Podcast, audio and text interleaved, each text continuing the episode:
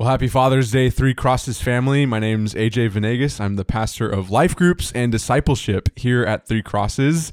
And today we are talking about the song Papa was a Rolling Stone going over 1 Timothy chapter 3 verses 8 to 13. We got a great episode today for you, and so with that, let's go deeper.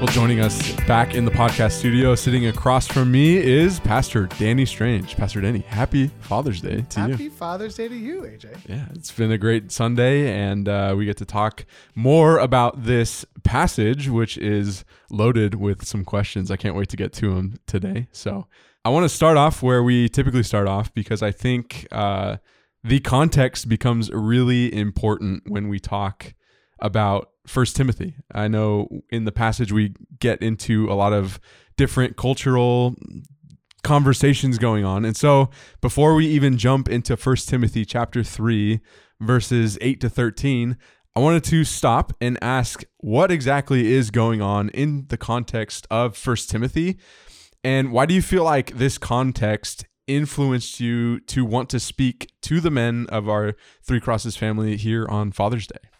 Yeah, it's funny. The the reason I chose this passage for Father's Day has nothing to do with the context of First Timothy, but the context of First Timothy is, like you said, actually really helpful in understanding the truths that we bring out from the text this week in the sermon.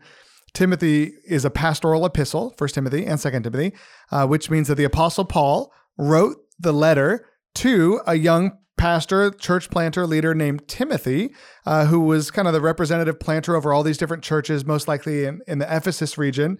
And he was writing this letter to coach Timothy on, on how to lead church and churches, how to oversee different issues in the church. The real the, the focus of first timothy is, is written in chapter 3 verse 13 where he says that i write this letter so that you might instruct people to know how one ought to conduct themselves in the household of god. So obviously there were some issues going on in the churches of ephesus. You see uh, men and women fighting. You see people's grasping for leadership. Uh, you see men fighting against each other. So a lot of the first especially the first two or three chapters of timothy first timothy are paul instructing timothy how to kind of quiet everyone down right? Tell the men to stop arguing but use their words to pray instead. Tell these women to stop trying to seize authority but set up a good authority structure for your church right there was all this different strife happening and so paul is writing this letter to instruct people how to conduct themselves in church, to conduct or to teach Timothy how to lead these churches, and how to kind of craft and form the boundaries of these churches uh, in a way that's honoring to God and that leads to flourishing. And so that's the context of the book, which is helpful in talking about the character of church leadership, which we talk about in the, the sermon on Sunday. Honestly, though, I chose the passage because the the song "Papa Was a Rolling Stone" in our summer playlist series, I felt like was a great song to draw out on Father's Day because it is a song about legacy, conducting yourself as a father, an example of a poor father.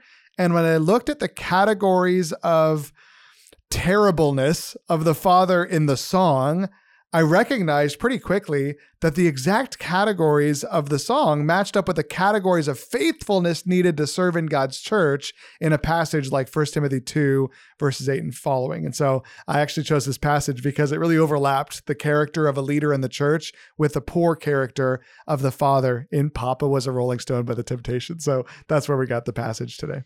Yeah, I got to be honest with you. I don't think I've ever listened fully to that song. So uh, that blows my mind. That blows my mind. I guess I classic uh, 1972 number one Billboard hit, Grammy award winning song, the last song the Temptations ever released. It's a great song. You should listen to it. Yeah, I gotta do my homework next time before I get on this podcast. But um, yeah, the verse that we're looking at in uh, 1 Timothy chapter 3, verse 8 starts by saying, In the same way, deacons. And so I want to actually pause there after five words. But I think it's important to wrap our minds around what uh, this book is talking about when we say deacons. It sounds like a very Christian word. It sounds like a word, uh, you know, maybe you've been at different churches and maybe they had uh, a board of deacons or whatever. Um, so I wanted to pause here and ask what exactly is a deacon? Um, how does the the context again help us understand what's going on with this word deacon? Uh, because we are just reading about elders in a couple verses before, and now we're talking about this deacon, whatever this is. and how does this conversation play itself out in our own church structure here at Three Crosses? Yeah, so deacon is, I think they kept that word because it's really closely related to the Greek word diakonos. Diakonos, the diaconate is the deaconship of a church. Um, and that's the Greek word that really literally means servant. I think uh, probably the closest thing outside of the church context in the first century, the word uh, diakon, uh, diakonos is kind of like a, a waiter, like a table servant. I think where we see the concept of deaconship in the church uh, fleshed out most early on in the New Testament church is in the book of Acts when there's a, a conflict going on within the early church where some people aren't being served well. Uh, and the apostles say, and I don't know if they use the word deaconship in this exclamation, but they say, you know, it's they're running out of bandwidth. They say it's not right for us to neglect our primary role, the ministry of the Word of God, to wait on tables uh, in sense of like running the meal ministry of the church. Let's let's commission some folks to run this ministry for us. And so we see in in the book of Acts, I think it's what chapter six. Acts six. Yeah. Acts chapter six. They have uh, kind of the first commissioned formal servants in the body life of the church, not the elders, not the apostles, uh, but these men in that case who serve underneath them. These are men are full of Holy Spirit, full of faith, um, and they're commissioned. And a lot of times in church, we see that uh, men are primarily commissioned in this first wave of forming the boundaries of what a role is. And so I'm not surprised that the first wave of deacons uh, were a bunch of men uh, who represented these these Greek um, believers who are being neglected in the, the meal service of the church. Later, as the New Testament emerges, we see here, like in Timothy, we see men and women as part of the deaconship of the church. We see later uh, men and women who are, are deacons in a, some sort of formal capacity serving in the church. We see Phoebe named as a deacon later uh, in the, the New Testament. And so we see there's a, a little bit of a, a development of what this office is in the church, which we believe here at Three Crosses there are two formal offices in the church elders and deacons. Elders are the men who are commissioned to oversee the affairs of the church, primarily in leadership, teaching, shepherding. And then the deaconship are the men and women we believe in the church who are called to serve in an official capacity, whether they're leading a meals ministry like they did in Acts chapter 6, or uh, they're serving in some other official capacity. And so here at Three Crosses, we actually don't have a formal deaconship. Like no one has deacon on their name tag or their badge. No one knows they're a deacon. But we use the spirit of deaconship as a church um, and the passage that requires the character and, and uh, spiritual like vitality of deaconship. Whenever we talk about a people who are serving at our church in an official capacity under the authority of our elders in three areas in areas that require leadership, teaching, or shepherding.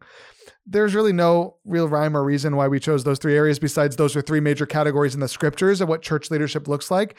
Uh, but so for us, you can serve uh, in our kids' ministry at a check in station without being a you know, you could be anybody. Just step in and say, hey, I want to help out. Great. We'd love to have you help out, right? You can come and lead in a lot of places. You can come and wash dishes in the cafe. You can uh, go and help set up for a Bible study, do a lot of different things, right? But if you're going to be leading at a formal level, if you're a life group leader, if you're going to be shepherding at a formal level, right? You're a small group leader for high school kids, or uh, you're a care ministry leader, or or you're going to be teaching at a formal level, right? You're teaching a class, like your father-in-law teaches a class on Sunday mornings. Uh, we hold those men and women uh, to the requirements of deaconship in character, spiritual vitality, all these different things. And so um, that's kind of how we honor this concept at our church as we try to live in this kind of large scale environment with um, tons of people serving everywhere, but wanting to have some kind of bar of character and spiritual vitality uh, for some level of leadership. So that's how we we do it here.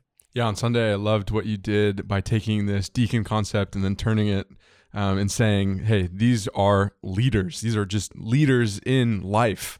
And so we get this list of qualifications for uh, what it means to be a deacon or a leader. They are one, to be worthy of respect, two, sincere, three, not indulging in much wine, and four, not pursuing dishonest gain. The list goes on. Five, they must keep hold of the deep truths of faith with a clear conscience. Six, they must first be tested and then if there's nothing against them, let them serve as deacons. If we jump down to verse 12, we get number seven a deacon must be faithful to his wife, and eight must manage his children and his household well. And so, man, listening to this, and I know there was a lot of fill in the blanks points in your sermon. Uh, you know, godly role models have trustworthy speech. Their appetites are under control. They pursue honest work. They operate out of the depths of spiritual maturity. And there was something in me and maybe other people out there, I don't know, but um, I think you hit it right on the head of this self critical response, being like, man, this list sounds so exhausting. I'm I know what changes I need to make, but man, I've been trying to do this and it's hard. There's like this exhausted lens you could look at this deacon passage through. And then you you came around and said, you know, God really doesn't require perfection. It seems that God requires you to trust in Jesus deeply and grow into his image over time. Presence and progress, not perfection. And so, thinking about these two perspectives, I almost sense a tension or a spectrum of people being on the self critical side or people being on, um, you know, if I'm present and slowly making progress, uh, I don't have to be perfect. And I wonder if there's dangers on both sides here. Maybe there's a danger of being overly self critical and always beating yourself up. Or maybe on this side, there is this danger of, you know, if God doesn't require me to be perfect, maybe I can strive for the bare minimum. And so I'm wondering if you could walk us through the tension that you wrestled with as you, um, you know, engage with these points and uh, saw these two uh, polar opposite sort of lenses that we see the scripture through. Yeah, it's funny. I mean, the one thing I'd push back on what you just said is I wonder is there anyone in this world who actually strives for the bare minimum? Because striving is hard. Sure. And so if your Yeah. bar is the bare minimum, you're probably not going to be doing anything hard, right? So it's either you settle for the bare minimum or you strive towards, you know, you're not, yeah, not perfection necessarily, but but as I kind of wrestled through this, I feel like I would guess by and large there's probably two groups of people in the world as it relates to this concept. There's people who are like, listen, I am who I am. Take me or leave me. I'm fine, right? Mm. So it's like, who cares? Right? You look at the, the list of this qualification. Like, I'm going to drink what I want to drink, right? I'm going to party how I want to party. I'm going to do what I want to do. I'm going to treat my wife how I treat my wife. I'm me. Take me or leave me, right? Like, who cares? That kind of person. And then there's the other person who's like, no, I want to be a good person, right? I want to be like the categorical imperative for deacons and deaconesses worthy of respect, right? I want to be a respectable person. I want to be uh, seen as a, a good person, a good role model, a godly leader. And, and I would think the reason I think the self critical nature is there is for people who are on that side of the coin, who are like, no, actually, I want to be a respectable person. I want to be seen as a role model, respectable. We've got some vision in our mind of what that is. And I feel like it's probably harder to, try to strive to be just good enough than to either say, I don't care or I want to be a good person. And so I think what I was trying to draw out, even in the tension or the, the striving there, is the vision we have of perfection is in our mind. And that's something that's good because it drives us towards what's good a lot of in a lot of ways. But but even let's talk about elders and deacons, right? Elders aren't called to be perfect either. But when you look at the qualifications for elder, the categorical imperative is elders are to be above reproach, Hmm. right? No one can say anything about this man. Like he's he's a spiritual leader. There's no weird question mark in his life uh, that would make me say I don't think that person should lead in God's church. Right? We wouldn't say, well, yeah, deacons, you can have questionable behavior, but at the same time, you do see a bit of a downgrade where it's like, hey, deacons, you don't have to be above reproach, where it's like, like squeaky clean. But for deacons, it's like well, you need to be respectable people, like folks that others look up to.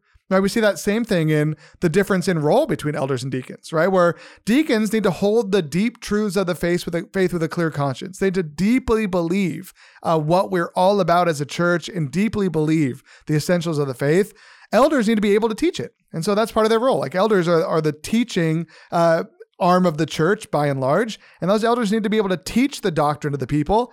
Deacons, you don't. If you're a deacon, you don't have to be able to teach all the theology of the church, but you got to believe it, right? And so it's like that's not necessarily a downgrade. That's a skills and giftedness thing, but um, even on a spectrum towards perfection, there's a less high bar for men and women who are called into the office of deaconship than there is for the office of eldership, which on the flip side of that, Paul says, and if an elder goes into a moral failure, you rebuke him publicly. Like this is a big deal, right? A moral failure for an elder in the church is going to affect the church way more than a moral failure of a deacon. But of course, none of us should want to experience any of them. So Right. I think that's a little bit of how this spectrum works in my mind. I know there was an effort to, you know, wrap leaders and deacons into this conversation, but it is Father's Day. And I know that uh, men out there are struggling with all sorts of different stuff. So, what does this conversation of, you know, um, presence and progress and not perfection look like for, um, you know, your typical three crosses father that's out there?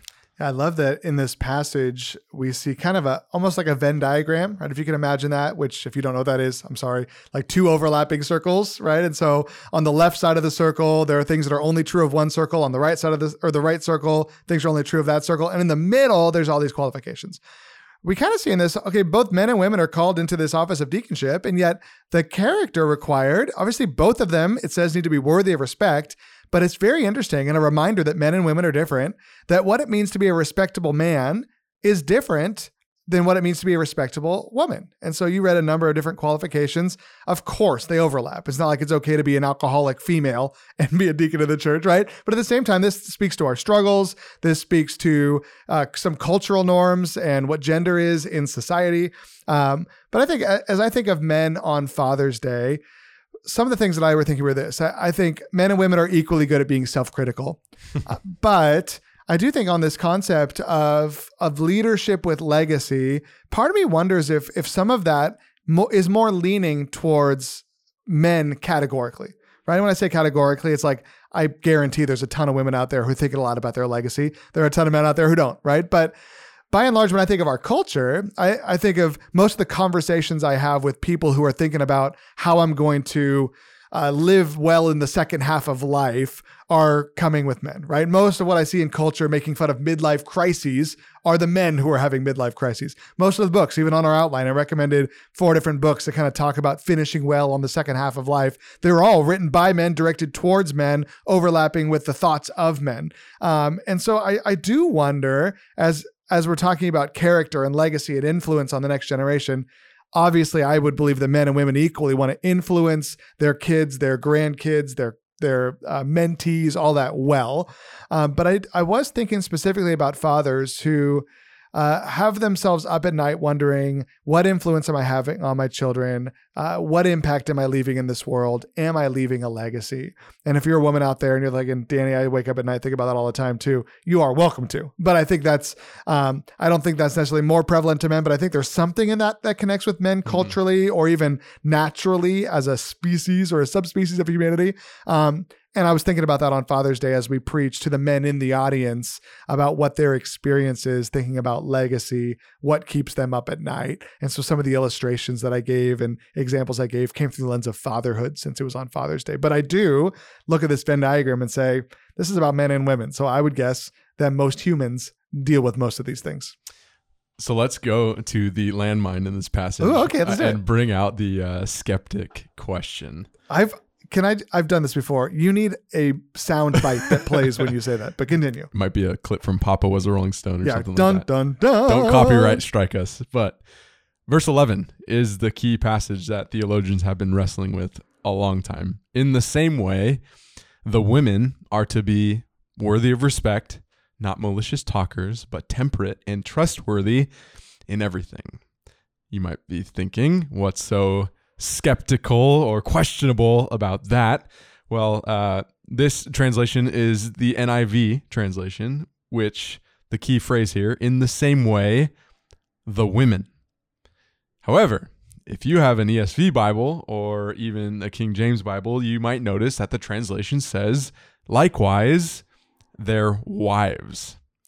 One interpretation suggests that this conversations around deacons should only revolve around men and their wives. It's not necessarily talking about deacons as women, it's talking about deacons and deacons' wives. So the conversation entirely revolves around men. The other interpretation actually would say that this can include both men and women. And I know this has ramifications on how churches structure their governance authority and, you know, a lot of conversations revolve around this landmine of a topic. And so I know they're great thinkers on each side. What do you see here? And what stance have we taken here at Three Crosses when it comes to deacon? And what role do women have in this conversation around deaconship? yeah, you can tell by the way that I've been talking and the way that I preach my sermon that Right. I'm one of the people that believe that Timothy, uh, First Timothy is talking about deacon and the female deacons, not deacons and the wives of the deacons. And so I'll tell you why I have the position I have. And yeah, there are different denominations and churches um, and Bible translations that have gone the other direction, saying, um, no, it's not talking about the female deacons; it's talking about the wives of the deacons. You know, at a Greek level, that's what's difficult, right? Is the way to say either of those things are the same two words, right? It's their women. So it's either the women among them, like the female deacons, or the women of the male deacons, and wife and woman in the Greek language, gune, is the same word. So it's either their wives, the deacons' wives, or their women, the women of the deacons. Um, and so we don't get anything from the Greek language that's helpful. That's why there's two different interpretations. So the reason that I land where I land, a couple of reasons. Number one, is because we see female deacons in the New Testament. I mentioned Phoebe, who was a female deacon. Uh, that's for me. It's like okay, well, we have a use case. So either Paul um, was really, I mean, he, to be charitable, Paul might have just been calling her a servant. Deacon means servant. Maybe she wasn't a capital D deacon. She was a servant in the church, just like every church has volunteers, servants in the church, right? So maybe that's not ironclad. Uh, but at the same time, I feel like for me, the thing that would be a little bit strange is I can't think of any other area of leadership in the entire Bible where someone's spouse's character determines their suitability for the position. Hmm. Most notably, elders in the paragraph preceding this paragraph. Right. So we see, we talked about eldership a little bit, right? Uh, above reproach, a lot of the same things. A husband of one wife manages his household well, silent on their wives or their women, right? Which we take to mean it's silent on their women because there are no female elders. Uh, elders is a elder is a category reserved for men. And again, there's arguments on the other side of that too. But as far as we believe, we're talking about deacons today. When we get to deacons, though, all of a sudden this role, which is less has less high qualifications, right? Worthy of respect. They don't need to teach the word. Now all of a sudden it's so important the character of their wives. So it feels like why is it that a deacon's wife can disqualify him from service, but an elder's wife, it doesn't matter, right? If my wife, as the senior pastor of the church, was a non-believer, I could totally be the senior pastor, sure. But if if somebody wants to go and re- run the Cafe Four ministry or the Meals ministry and their spouse is an unbeliever, that would be a deal breaker. It's like that just feels a little bit Right. that doesn't make logical sense. Going beyond First Timothy, there's nowhere in the Bible where someone's spouse determines their suitability for a role. Obviously, there's all these warning passages about yoking yourself with an unbeliever, about the detriment of having a wife or a husband that's not on board with you, um, all over the Bible. But in terms of prescription, this would be the only place that someone's spouse, uh, their character, matters at that level which has led some who are in the conservative male deacons only camp to say, actually, though, what this means is service and deaconship is a male female husband and wife cooperative. The reason that the wife's character matters is because she's a deacon too. Y'all are deacons together. And to which I would argue, then you have male and female deacons, right? So I just don't think it's wives. I think it's the women among them because now they're talking about the character qualities of the women. And we see that exuded in a beautiful deaconess like Phoebe, who has all those character qualities and is extolled for her placing of that role, right? Part of the argument about male only would go back to Acts chapter six. And my argument there would say, hey, in Acts chapter six, as this role was first being formed, that's kind of how the natural progression of manhood and womanhood works in the scriptures is the men tend to be the ones who establish the boundaries of something new and then once those boundaries are set and it's a safe place for flourishing men and women alike step into those places and serve side by side. And so i see that lived out in deaconship in the new testament. I see that as the most logical reading of 1 timothy 2 and if you want to argue that with me you totally can um, but that's my argument there. And so, what does your position mean for women here at Three Crosses? Yeah, I think you know if we have a statement on gender and leadership here at the church. That's one of our kind of as people ask, "Hey, what do you guys believe about these things?" We we share that with them in our membership class and all that. And part of our passion is we want to see men and women serving together in everywhere that that we can in the church. Right? We we do believe we say that the office of elder is reserved for men. But at the same time, in a church our size, we believe that there are very few things that you must be an elder to do, right? So um, our elders are exercising church discipline. Our elders are the ones who have signed up to die for this thing. So right, so when COVID hit and we were sending people into the hospitals, I told our team, hey, if you're an elder here, I'm sorry, you got to put your life on the line and go visit the sick. If you're not an elder, it's up to you, but you haven't signed up to die for this thing. The elders have, right? And so um, we feel like the the elders, the male elders of our church, are the ones who are putting their lives on the line for this place, guarding from error, kicking out people, all those things that like are the protection function of the church. We feel like the elders are primarily responsible for the teaching of the church, and at the same time, well, we love to mobilize men and women alike to, to serve in all of the different roles of the Spirit, the gifts of the Spirit, all over our campus. And so we're going to see men and women serving in kids' ministry side by side, teaching, men and women serving in high school ministry side by side. Even on our ministry leadership team, men and women are serving as ministry directors all over our staff. We got Lauren, who's our middle school ministry director. We've got Ashley, who's leading our Cafe 4 as our Cafe 4 ministry director, right? We also have men who are leading ministry at that capacity, right? When Ryan G was our middle school director, he was our middle school director. So we love to see men and women serving together as often as possible in the church. And one of the commitments I make to people is hey, if you see a spot in our church where our elders aren't the ones presiding over that spot, our hope is that you would see men or women in equal capacity serving in that place or side by side together because we love mobilizing men and women to use their gifts to serve in the body of Christ under the authority of the eldership. It's a beautiful picture of godly role models and godly leadership and it wraps up at verse 13 here in 1 Timothy chapter 3, which says, Those who have served well gain an excellent standing and great assurance in their faith in Christ Jesus. And so in the text here, it seems like this word diakonos or service becomes this type of key that gets you excellent standing and great assurance in the Christian faith. And so, what is so important about serving um, when it comes to this entire conversation? What is so important um, about becoming a, a servant leader? That's a word you hear a lot in the church. Why is servant and service uh, wrapped up into the plan of God here for men and women alike? Yeah, I would say first of all, when you read this verse, verse you said verse what thirteen there, uh, that those who serve well as deacons the Greek is just those who deacon well, right? so right. Um, there's a lot of English words there. It's so funny. They used the word deacon earlier. Now they can't use the word deacon, but right. they turn yeah. deacon into a verb and they say, hey, those who did a, you know, were good deacons, right? So yeah, they they deaconed well. So they did a good job in this task they were commissioned to do in the church.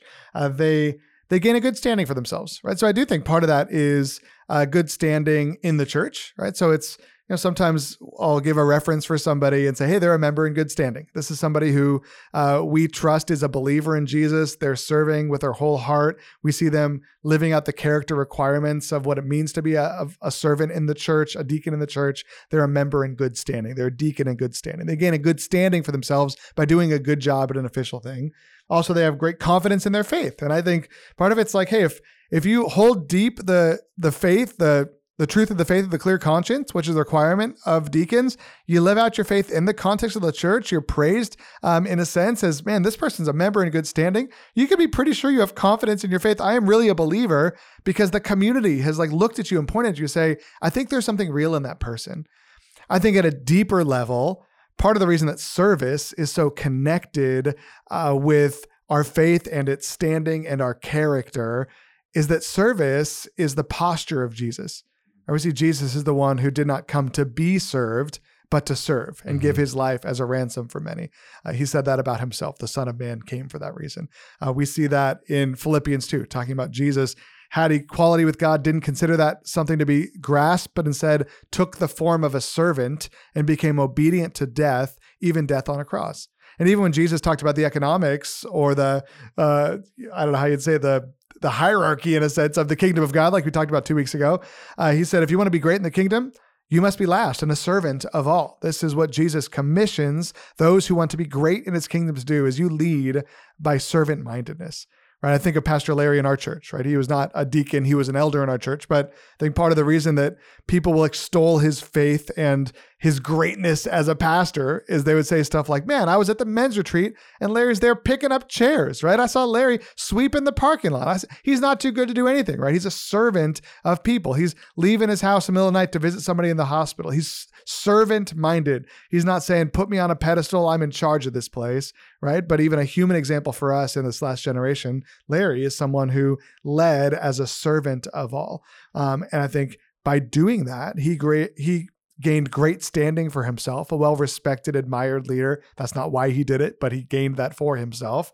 And right, if if we're wondering, hey, is Pastor Larry a Christian? I think everyone that knows him would say, yes, if anyone's a Christian, he is, right? And he did that because he he lived out his faith in service of God and in service of others in the context of the local church. One of the things you left off in the sermon was a question Are you worthy of respect?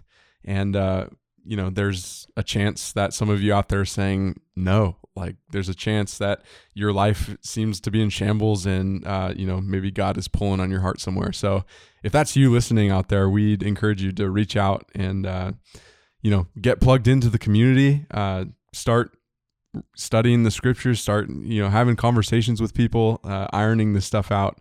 And uh, we'd love to chat with you, aj at threecrosses.org, if you want to email me about the podcast. But um, yeah, Pastor Danny, thank you for that example and reminding us to take the heart of a servant, as Jesus said, becoming a servant of all. Yeah, thanks for having me on the podcast.